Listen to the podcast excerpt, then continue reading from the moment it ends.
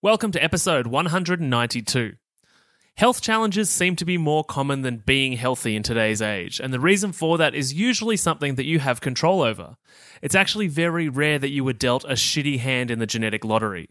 And so, if you're someone that is suffering with some type of disease or regular gut issues like IBS, IBD, chronic diseases like diabetes or cancer, or any type of autoimmune disease, then today's conversation is definitely one for you to tune into because we talk about how today's guest essentially moved from a place of having 98% of her liver failing her, the drugs she was taking making her feel terrible, and looking down the barrel of being on the liver transplant list all the way across to healing her body with whole real food and getting off all of the drugs in the process, plus totally reviving her liver and the other organs that suffered in the process. We also talk about veganism and nutritional deficiencies, organ meats, and the plant based messaging of our current government and food system. It's a good episode, it's a deep dive, it's a real story. So the question is can food be superior to medicine? Let's dive in and find out. Welcome to the How to Not Get Sick and Die podcast. You've tuned in because you want to start taking your health seriously so you don't, well, get sick and die. Here we talk all things health, nutrition, and human optimization. Let's jump into it with your host and resident scientist, Maddie Lansdowne. What's up, my healthy friends? Glad you're here with us getting your latest dose of health mania.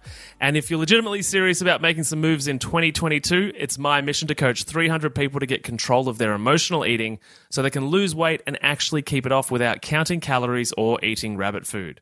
The link is down in the show notes to get onto the waiting list, so scroll down there, fill in the application form, and let's change your life by never going on a diet ever again. All right, Today's guest, in many ways, feels like a sister from another mister. We've got the hilarious Rachel Favilla, a fellow Aussie who loves all the same things I love. Basically, we're a match made in gluten free heaven. Rach is a passionate clinical nutritionist with a Bachelor of Health Science, majoring in nutritional and dietetic medicine. She's also a yoga teacher, author, comedian, astrologer, energy healer, speaker, and a high school teacher in training.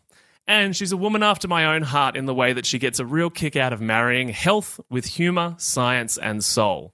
She's best known for her hilarious books, rejuvenating yoga classes, nut butter obsession, hashtag me too, and intensely passionate dislike of the notorious herbicide Roundup, of which all of these things stem from a very terrifying and very serious journey with her health at a very young age, of which we're going to talk a little bit about today. So, without further ado, the author of Periods Poo and a Glorious You, welcome to the show, Rach. How you doing? I'm doing well, Maddie. How are you? I am wonderful. I am adjusting to this Melbourne winter that has seemingly appeared out of nowhere. Shock to the system. Yeah, totally, totally. Um, so first, before we get into it, I just want to do a quick shout out to Naomi. Naomi is a client of mine that connected the two of us, that pointed me in your direction. So I just wanted to give Naomi a mention because she's amazing, um, and obviously you are too because Naomi's amazing. Um, so, but I would love to learn about your story. Oh, she's a queen. Oh, total queen, total queen. Yes, we love you, Naomi. Thank you. um, yeah, so Shall we go back to when I was 14 and go from there, do you reckon? Yeah, totally. Because yeah, you went on one hell of a yeah. journey from a very young age, and you know, just to give those on YouTube a bit of a teaser, um, I read read about your journey in your book, and I've heard you on a few different podcasts, and I guess the journey you went on sounds like a really sort of transfiguring experience. So maybe to give the listeners, you know, the highs and lows of that journey would be a good place to start. Sure. So when I was 14 years old, I was diagnosed with the long name is chronic active autoimmune inflammatory hepatitis type 1. I just call it autoimmune hepatitis because who's got all day to say that? Um, and basically, that's the nerdy definition, or sorry, title for um, a condition where your, well, what we think what happens, as far as we know so far, is where your immune system gets a little bit confused and attacks your liver, thinking it's a pathogen or something it needs to destroy when really it's your largest internal organ. Um, and I suppose the the weird thing was like because the body is so resilient like i love the body it's amazing but other parts of my body just kept adapting. So as my liver got sicker and sicker the other other organs seemed to just be picking up the slack. So i had a whole cluster of symptoms but they could have all been ex- explained by by something else. It was quite bad all clustered together but you could really justify them with other things. And I was 14 and I didn't really want, you know, a whole lot of appointments. I didn't want that all that attention sort of stuff. I'm like, I just want to be normal. Like, oh. Um, but like totally. I wasn't growing, I wasn't developing. I had a whole lot of, I, did, I didn't even think of them as food intolerances. I just was so confused. My relationship with, with food was awful and my body image and just all of that. And I was, I think I was exhausted and I had these massive bags under my eyes all the time. But you're kind of like, well, lots of 14 year old girls struggle with food issues and they don't want to talk about them. And most kids are exhausted, unfortunately, these days. And I guess bloating has become so normal, it's not really seen as like a condition or it's like, oh, I don't know, yeah, like, no, you're right. maybe you're making it up so you don't have to eat. Yeah. So basically, by the time um, it was found, I'd lost 98% of my liver, well, at least Whoa. 98% of my liver function. Yeah, not fun. And this was just before Christmas as well. So Merry Christmas, you filthy oh, animal. No. Was that was that year? um, um, so my Christmas presents for that year were like a whole cocktail of medications, like high dose steroids, oh. immune suppressants.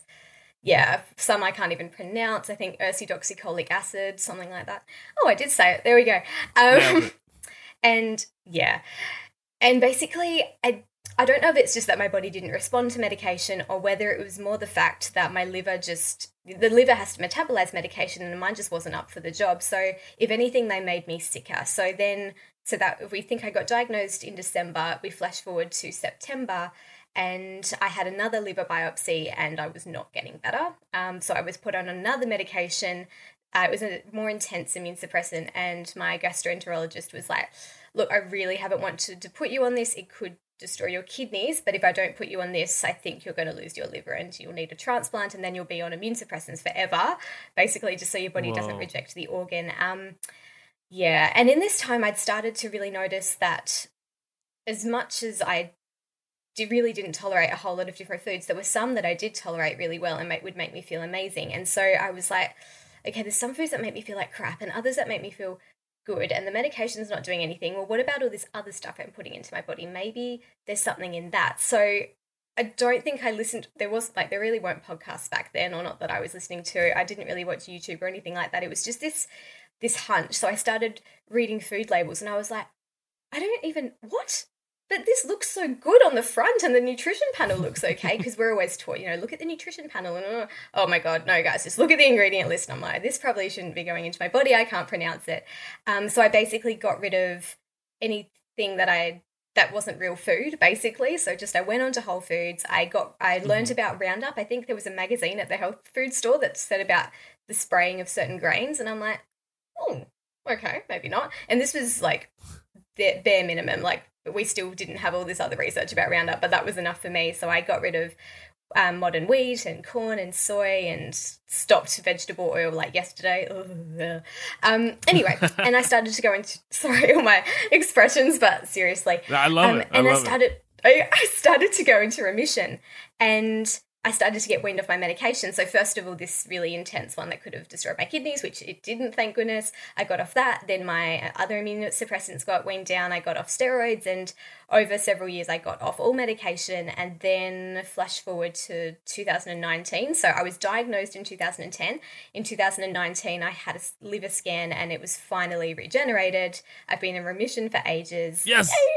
And really i mean i suppose most people would probably go what you do is extreme. Like you never eat anything that's inflammatory ever. You like mm-hmm. that's you like some people would probably say oh that's actually a little bit disordered. You need to live a little. And i'm like i'm trying to live. That's why i don't do that. Yeah. um but yeah like i didn't do anything i'd say like that was what uh, what I would say is anything we should think of as extreme. I just ate real food, and over time, I did probably try different diets because I was young and impressionable, and I'm like, oh well, if you know a little bit of um, thought is good, maybe a lot more is better, and a lot of the time that wasn't really the case. Um, mm-hmm. Um, but I think that was kind of I just got into remission, and that was like the height of like the keto paleo movement, and so I thought that would be a good idea. Really didn't work for me, but I tried it. Mm-hmm. Um, in and amongst all of that, though, as well, because I suppose I was this teeny tiny um, human and female and A type personality and all of that. As I started to change my food, I also got diagnosed with an eating disorder because I looked the part and all of a sudden I was refusing things like dairy and gluten and you know smart move. things. Yeah i know but apparently that's a, a mental illness these days. Um, and so yeah. i think that was probably even more challenging than the autoimmune hepatitis itself. I mean that's not fun. It, you feel awful all the time and you have to get blood tests and surgeries and all of that. But it was the fact that the, my medicine was food and for a period of time i wasn't actually allowed to use that medicine. So and anytime I tried to, and I was like, I can't have this, it makes me feel sick. I would, my doctors had convinced my parents that it was an eating disorder, and so they'd yell at me and be like, and they well, they were told her, you've got voices, your daughter has voices in her head, and it's like, you know, they're telling her to starve herself. And I'm like, it's like, it's my voice just saying this makes me feel sick. and then I got really confused. I'm like, maybe I'm crazy. I don't know. All the crazy people always think they're saying, don't they? Um, yeah, that's a good so, point, right? Yeah. So turns out it was, was the voice of reason. Mm-hmm. it was my gut being like, yo, bitch, listen up. um, yeah, the vagus nerve was like, ring, ring. Um, anyway, so yeah, that was thankfully, though, I think finally, I think we put two and well, I'd put two and two together, and eventually my mum and my dad were like, um, she's just eating real food. Her blood tests are getting better. When she followed all the other advice, didn't really do anything. Maybe we should listen to her. So I mean, me and mum like joke about it now, and like you know, sometimes even now my GP, like my mum went the other um, day and she asked about me. She's like, "Oh, how's Rachel?" I think she was kind of fishing for my mum to be like. I'm really worried about her. She's looking very thin. And mum was like, She's never looked better. She's so happy. And I was like, Queen mum, yes. so yeah, that was that. And like there was, as you've been reading my book, like there's obviously other misadventures and stuff like that. We could go into the gallstone misadventure as well. But in a nutshell, that's kind of where I got to where I am today with my passion. Yeah, thanks so much for sharing that because it's yeah obviously a massive struggle and um, has defined in many ways who you've become you know in the nutrition and dietetics world and as an author. Um, but that gaslighting, that medical gaslighting, is so incredibly common because of the way that uh, the medical system is trained to think. And it's to think that the like intuition and self awareness are not measurable tools, and therefore they have no validity. Um, and there's so many people that I talk to as well that have been repeating the same types of things to their own doctors about their how they feel or how medications make them feel, or you know when they go off the medication they feel better or things change. And because it's not in a paper somewhere, that anecdotal piece of evidence is disregarded yeah, it's infuriating. And you kind of think of it, you're like, even when when we do have the piece of paper, we've discovered it, but it was already true before it was on PubMed. Yes. Like, so are we seriously going to wait for every single bit of truth to be on PubMed before we put it into action? Like, we'll be waiting a long time. So. Well, but that's how a lot of doctors and scientists think that it's literally not true until it's published by Western medicine, which is just. Mm so naive. I know. It's it's just I can almost cannot. I mean, I can believe it, but I'm always almost like, really? Because these are. But I suppose it's just yeah. We're so conditioned that way. So unless we've kind of, I suppose, unless you've had that personal experience or known someone, I think it gives you a little bit of sass. You're like.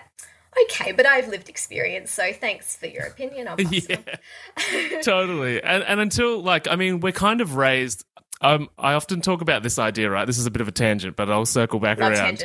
Um, is that if if a, an ice age happened or an asteroid hit the Earth and there was a few people left, and then we had a new generation of kids and we were telling them about the internet, it would literally sound like God, right? We like it, and, and which really makes you think about the history of the Earth, right? It's like where did Maybe the internet has existed 10 times and it was always God. But my point is that we're raised in this world as li- from little kids with science being like this overarching ruling like power that rules everything. And so people are we saw in the last 2 years how easily led people were by the word of science. Do you know what I mean? Yeah. Um, and so we've got this kind of in, entrenched in our western culture. I know it's, uh, it's been kind of. I mean, it's not funny. The last two years have not been funny. But if we want to just take all humanity out of it and just look at it, it's a little bit hilarious to like follow it because they're like, well, what we don't know this, but what we do know is, and then a month later, it's not the same thing. But but now we know. But now we know. It's like, do you? And I know I'm at the point. I'm like, do you even know? At like really? I just I'm losing faith. if I had any before. Yeah, I- I'm I'm not too far behind you, but but that's why conversations like this exist to uh, pique people's curiosity to possibly different outcomes in life. Yeah, 100%. I'm really curious about when, um, with that sort of drive or, or push towards the whole real foods, is that like, you know, a lot of people don't have whole real foods, especially as kids, even in their life. So, did you have parents that, like, did you at home, were you sort of eating vegetables was a normal part of life?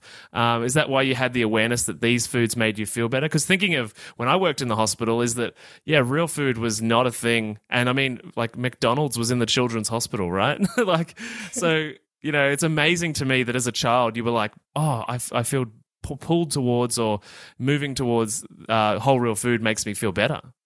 Mm, um, well, my diet wasn't amazing as a child, but I did always love vegetables. So I was kind of like, I loved carrots and I loved lettuce and I loved like all of that sort of stuff. But then also like pancakes, hot dogs, pizza, corn chip. Like that was probably the bulk of my diet. But then the vegetables would make an appearance.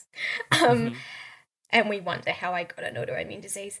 Um, but, but I think yeah, I think it was very much that, like, I'm 25 now, so I very much grew up in that era where you kind of, if it was like, but if you're active and your teeth are okay, then it doesn't really, like, nutrition was important, but we re- we weren't, we we never taught about the gut Mhm. ever. So it was kind of like, my parents were like, well, she's really active, so it's okay that she's having, you know, chocolate and all of this sort of stuff. We'll just make sure she has her vegetables as well. And, and look, I think it worked for like the first 10 years of my life. And then when I was 11, I started falling into like waves of depression and anxiety, which I ne- I was not that sort of a kid. That's not really my natural disposition.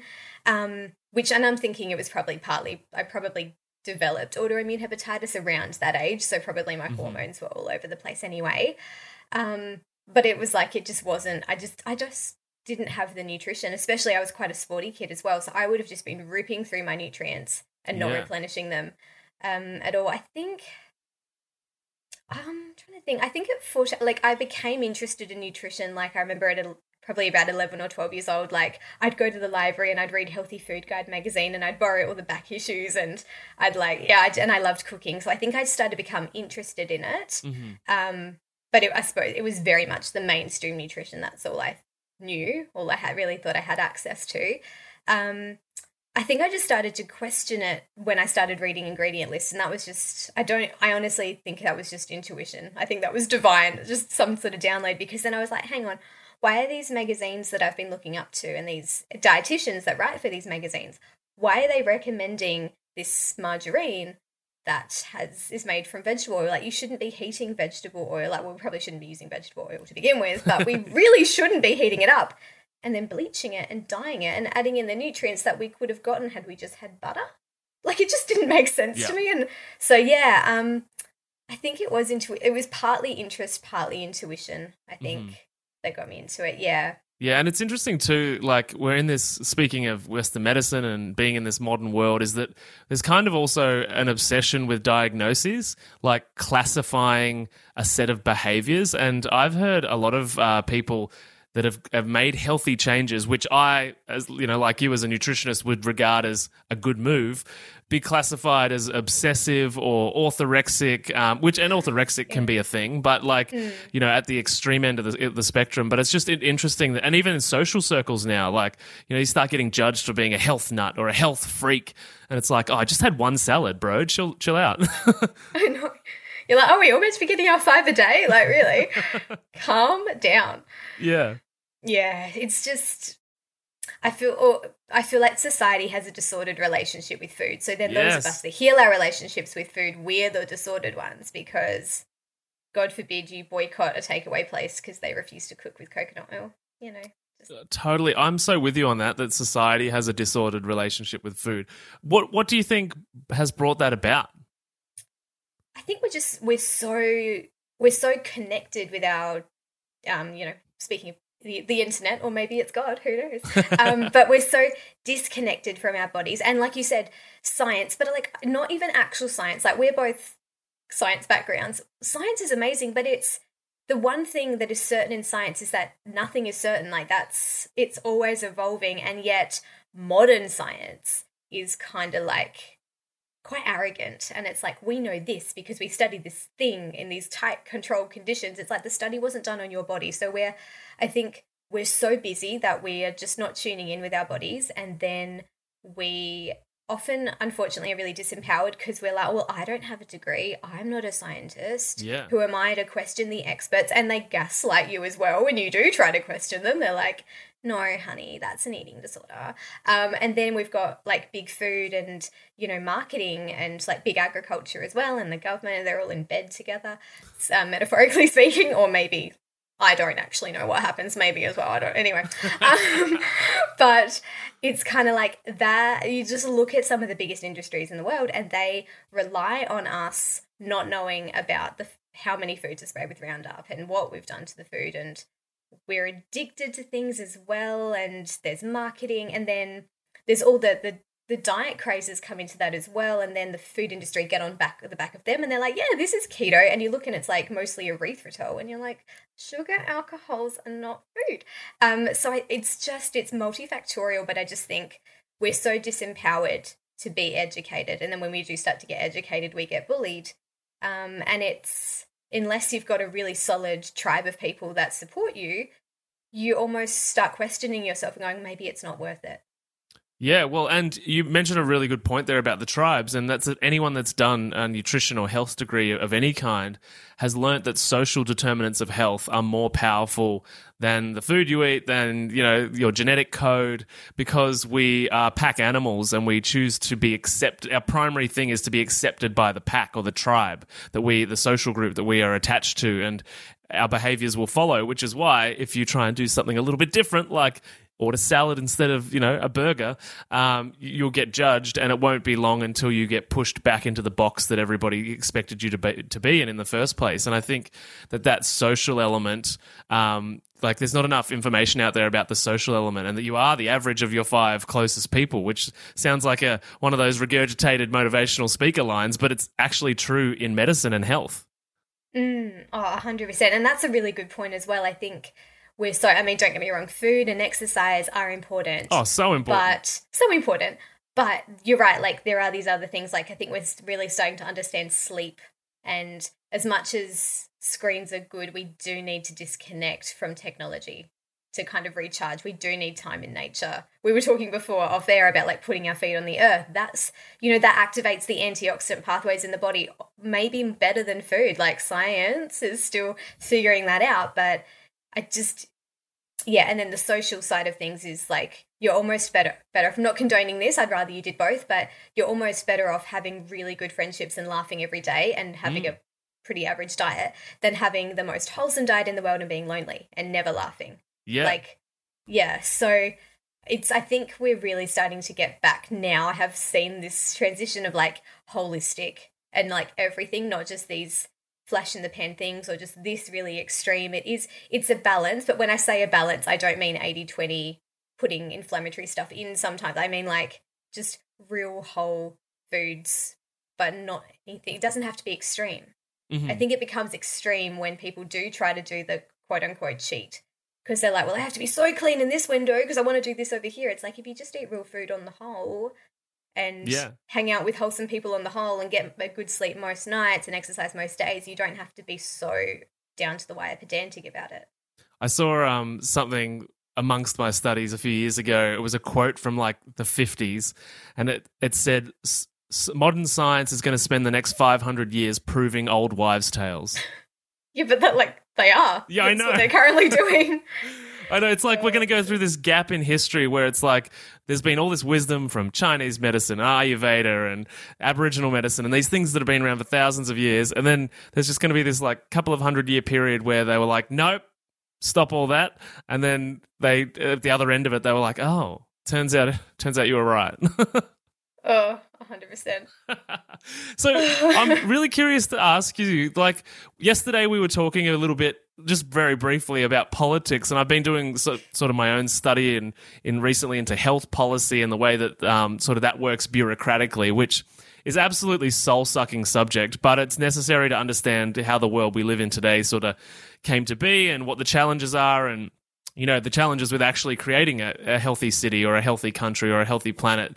Um, there's you know like you said it before it's multifactorial and especially on a you know a global scale it's it's not just a simple well get everybody to eat vegetables. There's a lot of other problems in that hierarchy and it's it's very much a rabbit hole kind of subject but there's the thing that I'm curious about is that um, because every time I go down these rabbit holes, I rarely find amazing information that I'm, you know, filled with hope with. And I've joked about calling the podcast "Maddie ruins everything" because the, the corporate capitalist truth behind a lot of this health stuff is disappointing. In some instances, it's dark, uh, bordering on unbelievable. So I say all this to lead me to a question that I wanted to ask you, which is that with your desire to become a teacher and teach nutrition and teach health, as I understand it, you'll be forced to teach the food pyramid and promote a diet that's high in grains. So, where are you at with that, or what are your plans, or how do you uh, like intend to show up as a teacher, or how do you reconcile with those sort of conflicting views? Because I, I, I challenged every one of my lectures on a regular basis, um, you know, about these ideas that they're forced to teach. Yes. Um, well, so many people have said that to me. They're like, it's going to suck your soul. I'm like, yeah, but there has to be, like, it's not, we know it's not going to come from top down. It's going to be bottom up. Like, and mm-hmm. I think, look, it's not so much the food pyramid as much anymore. It's more like that, the wheel. And yeah, yeah, yeah. and it's kind of like vegetables are given a lot more precedence on that, and we've got all our more alternative grains on there. Like we've finally got quinoa and brown rice and all of that sort of stuff there, and then like there's a lot of legumes and stuff. So I think that I don't actually have to, and it, they're sort of changing as well. Like it's almost more like focusing on getting. If I focus on you know fiber and good carbohydrates, like you'd be like, but guys, you could have more sweet potato and dates are a carbohydrate like and you know we could have resistant starch by cooling our rice down so i suppose like i'm not against grains but i think i want to i will probably take oh, all of my classes the first thing we will learn about will be roundup. I'll be like so we're not going to be having modern wheat guys? No. We will have spelt. And the, you know and i think that even that would make a massive difference and we'll learn about gut health. And I think, you know, up until about year 12 when they do their exams, for that, I'll have to be like, look, um, this this is what we're learning. Um, this is how mainstream nutrition thinks. This is what's in the exam. I did Miss Favilla did not write the exam, so this is what you're going to write for full marks.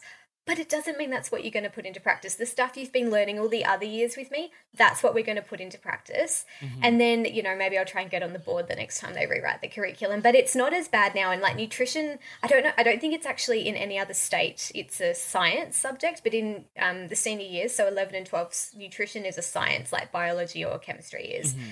And they've actually got stuff about the microbiome in the curriculum. Like it just got rewritten I nice. think a few years ago. And health and well-being is a safe subject to like so 11 and 12 and so that does everything that does like that is such a holistic subject it's like mental health physical health and you've got so much scope for where you go with that so we could do a whole thing on the microbiome we could do a whole thing on the vagus nerve like mm-hmm. that's so i think my creativity will come out and yeah i don't think it i don't think it's like when we were at school learning nutrition like mm-hmm. it's really has improved and i think kids are quite switched on and i'm maybe this will sound arrogant but like most teachers also haven't aren't health professionals.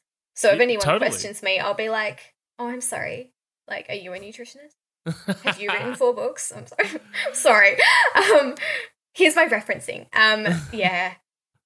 So I don't think it'll be too bad. And I think if I just get the kids to understand the core principles and intuitive eating and listening to their bodies, then they can do what they like, but most of them are probably going to realize when they take these inflammatory foods out, they feel good, and then they're not going to care what mainstream says. And I think a lot of kids are skeptical. You know what? Like, you look at all the protests that young people do now, they're skeptical of governments and all of this sort of stuff anyway. And, you know, I was 14 going through this. There's the chances are there's going to be at least a few other kids that have probably had these same epiphanies. And yeah. they can, yeah. So I think it's a good time to be going into the classroom with this sort of stuff. I think it's a lot more embraced and how like I don't think I know anyone that isn't a little bit skeptical of allopathic medicine as a whole because of an experience. And maybe even people that used to be really hardcore, no, you should always trust your doctor. They say that until their doctor gaslights them or just does their best, but I, like I don't I don't hate doctors or anything like that. I probably come across like I do. I don't. I just feel sorry for them because they got into the profession to help people, but the mm. set of tools they were given are, are, amazing if someone's you know just had a stroke or been in a car accident. But all the preventative stuff, all the long term care stuff, they're not. They don't really have that many tools, but they're taught that they are at the top of the pecking order, yeah. and they kind of so therefore almost look down on a lot of other things. Although they're waking up to nutrition and they have a lot more respect for nutritionists. Yeah, naturopaths, they still put them in the bin, unfortunately. Um, but they're starting to go, oh, the gut is important. Nutrition is okay. Anti-inflammatory, yeah. Blood sugar regulation. So, yeah, I think there is the awareness as mm-hmm. well. So picture this, right? Unlocking your potential, conquering emotional eating, and gaining insights directly from a health and nutrition expert such as myself. That's what we do inside the Healthy Mums Collective Facebook group, which is currently free to join. If you've ever felt trapped by food challenges, struggled with maintaining a healthy lifestyle, or yearned for a community that understands the reasons why you've yo yo dieted for years, then there's a new chapter waiting to be written. And this is your chance to start writing it by joining us all on Facebook Lives, on engaging posts that push you out of your comfort zone and into growth, and Q&A sessions with me. All of this works as a platform to begin changing your emotional eating problems for good. Oh, and also, as a special gift, you'll receive my transformative How to Turn Food into Self Confidence ebook. And that's also for free. I get it, skepticism might linger. You might think, Maddie, I've heard these ads and I'm not sure. Well, at least a quarter of the members inside the Healthy Mums Collective Facebook group have been paying clients of my emotional eating program at some point over the last three or four years. So if you're not sure, you can post in the group and ask to find out if I'm the real deal or not. It's totally up to you. To join us in the free Healthy Mums Collective and to end your emotional eating and feel good in your own skin and begin that journey, pop down to the show notes below, click the link, and breeze through three simple entry questions. Join today and let's embark on a journey of growth and empowerment. The link is in the show notes below.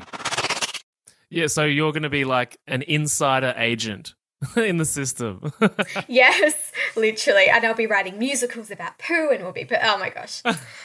so fun. So fun. Oh, yeah. that's great. And and eh, I'm actually there's there's part of me, you know, like we obviously can't tell the future, but there's part of me that kind of worries that as society gets more and more aware of nutrition and health and how it makes them feel and that solving their problems in many instances, not all, but many instances, is far easier than they ever predicted.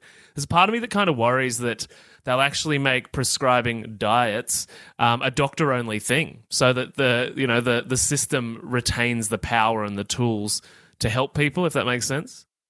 Yeah, that's frightening. But I think the thing is, is Maddie ruins everything. Maddie.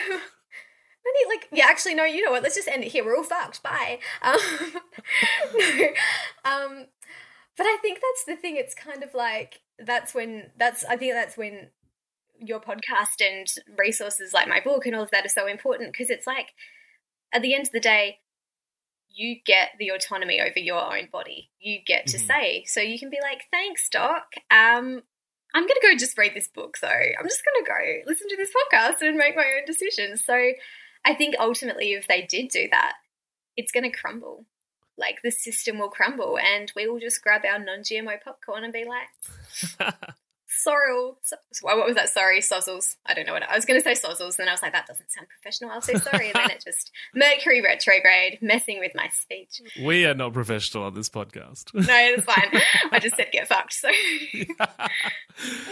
yeah, no, I've got a got a question for you, and um, I'm wondering if you have had this experience or anyone you you know or have worked with um, in the context of your autoimmune disease and how that unfolded. Did you ever find organ meats were a part of that solution, or have you ever ventured down that path? I have actually. So, um, it's funny. I'm a vegan now, um, and I can explain why. Uh, I don't necessarily preach it. I'm not like putting everyone on a vegan diet, um, but it just works mm-hmm. for me currently. But uh, when I was 18, I did. Um, I was obsessed with bone marrow so like I would buy those big dog bones from the butcher and I'd slow cook them and I loved the connective tissue. I'd like eat that. I liked it more than actual meat, so I just sit down with a bowl of connective tissue and herbamare and everyone else would be having chocolate cake. I'm like, they're like, aren't you missing out? I'm like, mm, beef tendons. Mm. Um, and I'd totally also get that. Uh, this is making me hungry right now. so orgasmic. Um, but yeah, and I'd like have the like the teaspoon with like the, the long like um, the bone shafts with the marrow, and I did do a bit of Mhm. liver for a while. wasn't my favorite. It did make me feel amazing, but the taste was a bit much. Um, I think I've, I made a Yeah, meatloaf lot. once, like 50-50 chicken livers and chicken hearts. That was actually quite nice. Mhm. Um, so Yep. yeah, I think definitely it served its purpose. I feel like almost what happened was I craved it for like probably 18 months. And then it was like my body just put this switch on. It was like, we're done. We don't need any more of that. You're like, that Right. served its purpose. And all of a sudden it made me feel sick. So yeah. Right. But again, like it's fine. I was just Yeah. intuitive. I'm like, oh, we're not doing that anymore. So long, Maru. But it was Yeah, Yeah. totally. No, I asked that because I know a lot of um there's a lot of talk and a lot of anecdotes by both practitioners and um like you know people trying to fix their own stuff um with the organ space that if you've got an issue with a particular organ, you can either eat that organ or supplement that organ, and that it has a really positive, you know, like for like ty- type effect in the body. Oh, I also had brains once as well. They were weird. they were weird. They were weird. I was just like, what am I eating? I wonder if we eat brains if we get smarter. Well, if I'm anything to go by, no. No, joking. Come on. it was that one time. Um, yeah, was- that's interesting. I Yeah. hadn't. Um, I suppose that does make sense. That's kind of more roast a little bit homeopathic Mm. in a way. Yeah. no, it totally is.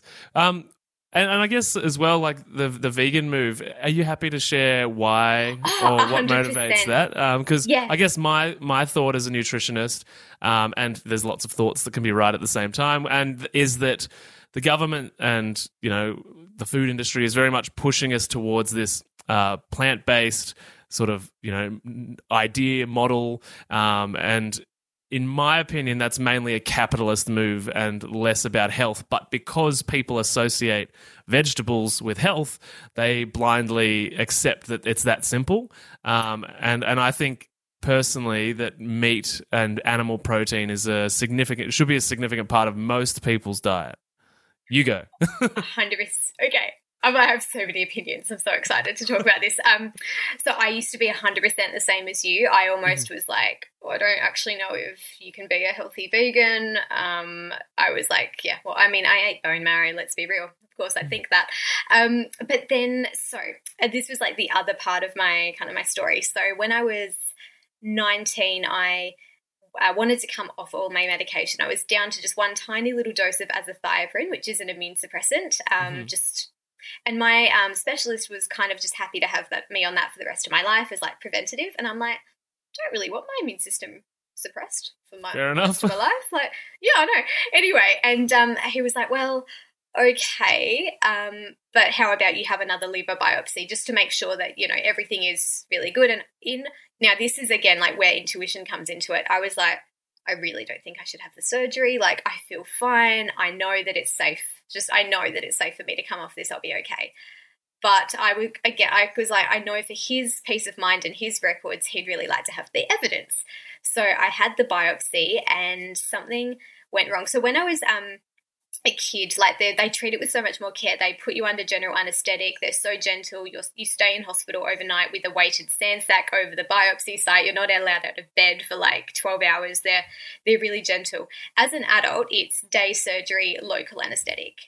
So Mhm. I was awake the entire time, and I don't think they quite gave me enough because I could still kind of feel it Oh. and it didn't feel good. And then I was in excruciating pain afterwards. But because I'd never been awake straight away afterwards, I thought, oh, maybe I would have felt this way if I had been awake. Um, all of that, and I, but something wasn't right, and I was re- like, my belly got really swollen and all of that, and they hadn't read my forms, and they kept trying to give me juice and sandwiches, and I was like. I said I can't have that in my Damn hospital food. um, anyway, like, do I have a juice box? Do I look like I'm five? Actually, don't answer that. Um, and and anyway, so I was like, I really don't think I should go home, but at the same time, I'm like, and they kept trying to put um, so I had to have pain medication, but then they kept because I was in pain, they tr- kept trying to give me more, and I'm like, no, my liver's had enough trauma for one day, like just, and I had like my rose essential oil spritzer. I'm like, there's a spritzer in my bag, just spritz my face, and I think the nurses thought I. They were like, she's crazy. But anyway, so I like feigned feeling better. I'm like, no, actually, I think I'm starting to feel better. Just let me go home. And I thought I was going to die. Honestly, I was just, I had the highest temperature. And anyway, turns out I had internal bleeding um, initially. but uh, then I started having gallstone attacks. So I didn't know what they were. I just had this really like sharp. It was just this. It was in my shoulder tip, but it radiated like all down my back and around my right rib cage, and I just projectile vomited for like till it was just bile and nothing was coming up, and I I didn't know what it was, and I had so that happened. I think so. The surgery was on the Wednesday. That happened for the first time on the Friday, um, but then it went away, and we're like, oh, maybe it's just I don't know post surgery stuff. Um, then it happened again on the Sunday. I went ended up in emergency. Um, but they, by the time I'd actually got through the triage, um, everything had settled down. My blood tests were fine, and he's like, "Oh, mm-hmm. yeah, I think that was internal bleeding. Like, yeah, you probably shouldn't have. You probably should have been. That should have been treated with more care." So then I was like, "Oh, it's internal bleeding. Okay, I just won't exercise for two weeks, and it'll be fine." And then over the next six months, or maybe five months, I kept having just randomly. It would seem at night these attacks, maybe like once a fortnight or anyway, and I was um in my second year of uni, and we were doing pathio- physiology. Pathology and clinical science, and we were doing the gastrointestinal system, and we started learning about gallstones, and they were listing the symptoms. I'm like, what? And I, I was, I was doing the lecture in the bath, and I was, it was like splashing. I'm like, that's that's what I've been going through. Um, and yeah, I went to my GP, and I'm like, I think I have gallstones because I'd been to her, I'd been to my chiro, they didn't know what was going on. And she's like, You don't have any of the symptoms. And I'm like, I think I have all the symptoms. And but she was like, But you're not overweight and you're not over 40. Like, doesn't yeah. really generally and I'm just like, yeah, but like what else is this? And also I thought it was funny for a GP who was always gaslighting me about an eating disorder, she was very um uninterested about how much I was vomiting. I'm like, should really? you be more concerned about this? Or maybe she thought I was just bringing it on. She's like, did you forget that you were sticking your fingers down your throat? It's like, I yeah. swear I didn't. This is involuntary. um, anyway, so then she's like, well, I can't, I don't think it's that. So I'm not going to write you a test, like, and to like a, to go get a, what was that, a, I'm having a mental blank. What's that thing? A scan, some sort of scan. Like an MRI? Yeah, no. Ultrasound. Um, thank you, Maddie. Excellent. Yes, ultrasound. So I think I had to go back. I was 19. I had to bring my mum with me. And she was basically like, we're not leaving until you write that thing. She's like, well, Medicare won't cover it. You'll have to pay for it yourself. So anyway, we did that. And I had stones everywhere, all in my gallbladder. Right. I enjoyed that follow up appointment. She was like, she almost choked. She was like, well done for trusting your intuition. Anyway, within five minutes, she was like, well, you should probably get your gallbladder taken out. And I'm like, 10 minutes ago, you were denying I even had gallstones, but um, so then I didn't because I was like, I think I've learned that it's not my body's, it's not my organ's fault that this happened. This is something external. So, mm-hmm. um, yeah, I, anyway, sorry, I waffled along. But the point is, is that I worked out that every time I had animal fat or animal protein, that seemed to trigger it. And I, which is right. which was crazy because that's what I'd always craved. That was like healing for me. But all of a sudden, it mm-hmm. made me feel sick. Um, so I was like, well, I guess I didn't want to call myself a vegan. I'm like, this will just be a short term thing. So I just ate plant based, and mm-hmm. that it seemed to stop. And I didn't live in fear of like, oh, am I going to be able to sleep tonight or anything? And then it was probably maybe six months later. Um, that someone said, "Oh, are you a vegan?" And I went to say, "Oh no, I just don't eat animals." And then I was like, "Oh, I guess I am." And I, but I really resisted the label for so because I'm like, I don't really want the label because I don't want in the future, you know, to crave. And it hasn't happened since, but I didn't really want. Oh, in the future, if I'm craving meat, I don't want to all of a sudden either a have to explain myself to people, but not that I should have to. But you know, once you've done one thing, people are like, "But weren't you vegan?" You're like, "Yeah, that was yeah, whatever. Um, but also, just I, I don't believe we need a label, but I suppose I've just kind of gotten into it because I'm like, it's just it's easier when people like, "What do you eat?" Otherwise, it's like, "Oh, well, how long do you have?" Um, but I have to say, going back to the political side of things with the government, I don't like what they're doing because it's like I think you know I think you can be a healthy vegan because I do think your microbiome adapts. I do think your body gets better at absorbing the nutrients, but I'm not talking about fake meat. I'm not talking about the GMOs that are being used and filled mm-hmm. and all of that sort of stuff. It's like, do you know what? If you we can actually get majority of I don't know if this works for everyone. I think different genetics would probably probably play a role in how good you absorb certain things, um, and of course your microbiome. But like you can, for the most part, get everything you need, but you have to be really switched on. You have to be eating, you know, and you yeah. have to like legumes and nuts and seeds. If you don't like legumes, nuts, and seeds, you can't be vegan pretty much because you are going to become nutrient deficient. Um, and you have to eat quite a lot of them. So if you're scared of eating nuts because you think they're fattening, you're going to become deficient in things like zinc and um, all of those sorts of things. But yeah, I think whereas now there's that push towards, you know, oh, plant meats and plant sausages and mm-hmm. yeah, all the, and you know, even all the a lot of plant milks are just like mostly water with a whole lot of additives. And if that's your idea of veganism, then that's not good. It might be cheap, but it's not yeah. going to be wholesome. And then I don't think it's going to be fair because then if people go, I, sorry, I'm mushing my words, but I don't think it's fair for us to look at a vegan that eats that and go, oh, well, well, they should be eating animal products. It's like, I think the thing is, it's like we all need to eat real whole foods and really mm-hmm. quality ones nutrient dense ones. And then, yes, some of us might choose plant proteins, some of us might choose animal proteins. Hopefully, most people are choosing both. Um, and you'd really, if you're eating plant proteins, you only need a little bit of animal protein to actually mm-hmm. make the most of that as well. So like that would be a much more probably sustainable route for a lot of people, like even cooking their beans in chicken broth or something like that. But it's really complex, and I think we're so probably controversial to say this, but so overpopulated that, mm-hmm. or maybe we're not. Maybe we've been told we're overpopulated, and the only way to feed everyone is through GMOs and ag- agriculture. And maybe that's not true. I actually don't know. I'm almost scared yeah. to look. It's totally a rabbit hole, right? Yeah. I think that's a great answer because I think that, um, like, most vegans are functionally deficient. It's not that the nutrition is not available to them. It's that in the first month of their diet, they were like motivated by animal ethics or whatever whatever thing motivated them to behave this way, or that it's good for the planet, or it's good for their spirituality, or it's good for their health. And in the first month, they were excited, so they went to the farmers market and they went here and they went to the they, the naturopath shop that they've never been to before. And then after that, the the hype of the diet died down, and they were like, "Oh, I can't be bothered doing all that." So they're like they end up being functionally deficient rather than it's like you know the diet doesn't actually have the nutrients available. Oh, I love that you said that.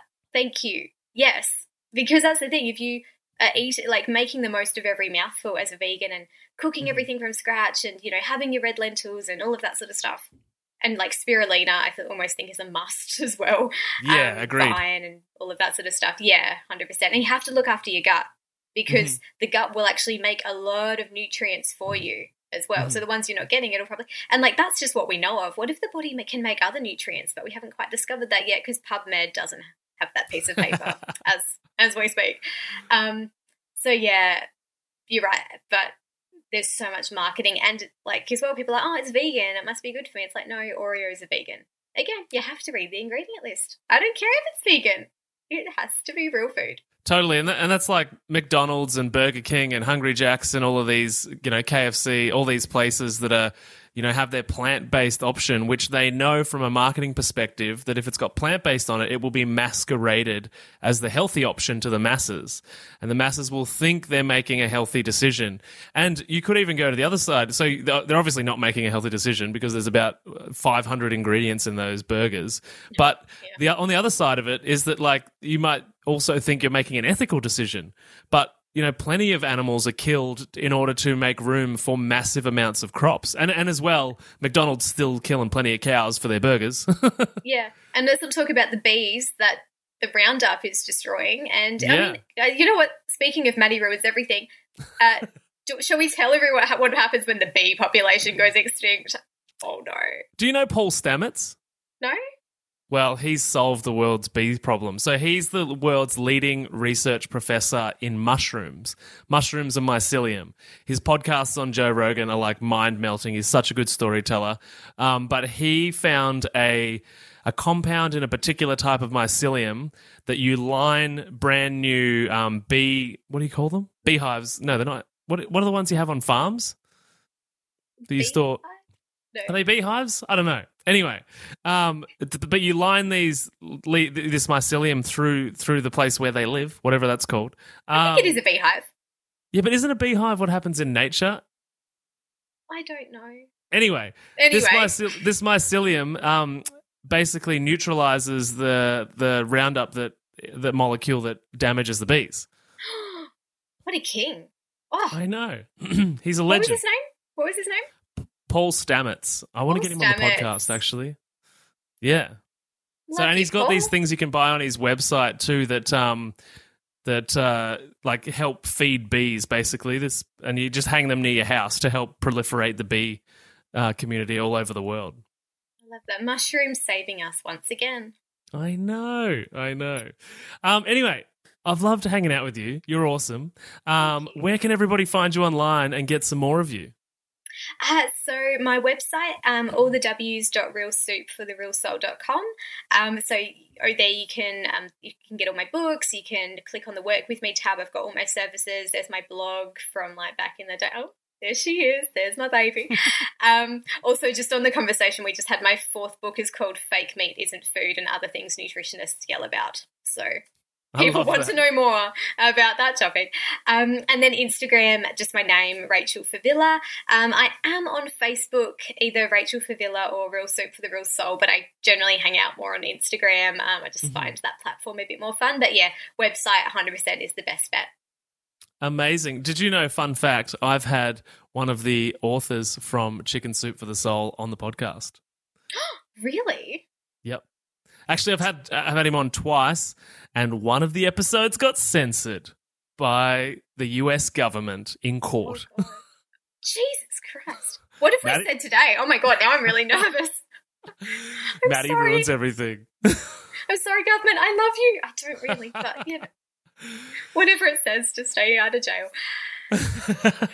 so, to wrap up, what is one piece of health information that you wish more people knew about? That you have to read the ingredient list, not the claims on the front, not the nutrition panel, the ingredient list. And if you see anything genetically modified or anything you can't pronounce unless it's a herb in its botanical name, there's an exception there. It's not food and it does not belong in your body. Love it, love it, love it. Maybe we should do an episode uh, educating everybody on how to read labels. I'm done. Please book me in. I'm here. It's, like my sole purpose in life, that and astrology. Love it. Well, Rach, thanks so much for hanging out today. I really appreciate you having the um, time and the courage to share your story and, and you know inspire other people to do what you do. So thank you. oh, well, thank you for having me on your show. It was a pleasure. I can't wait to come back. You are very welcome. We'll catch you soon. Bye. Bye. Thanks for listening to the How to Not Get Sick and Die podcast. If you love this episode and health information is your thing, then please consider subscribing to the show. And when you're done, head over to iTunes, Google Podcast, or whichever app you use, and we'd be grateful if you could leave us a five star rating and write a review sharing your opinion on the show, as it really helps the podcast grow. Thanks so much, and I'll see you on the next episode.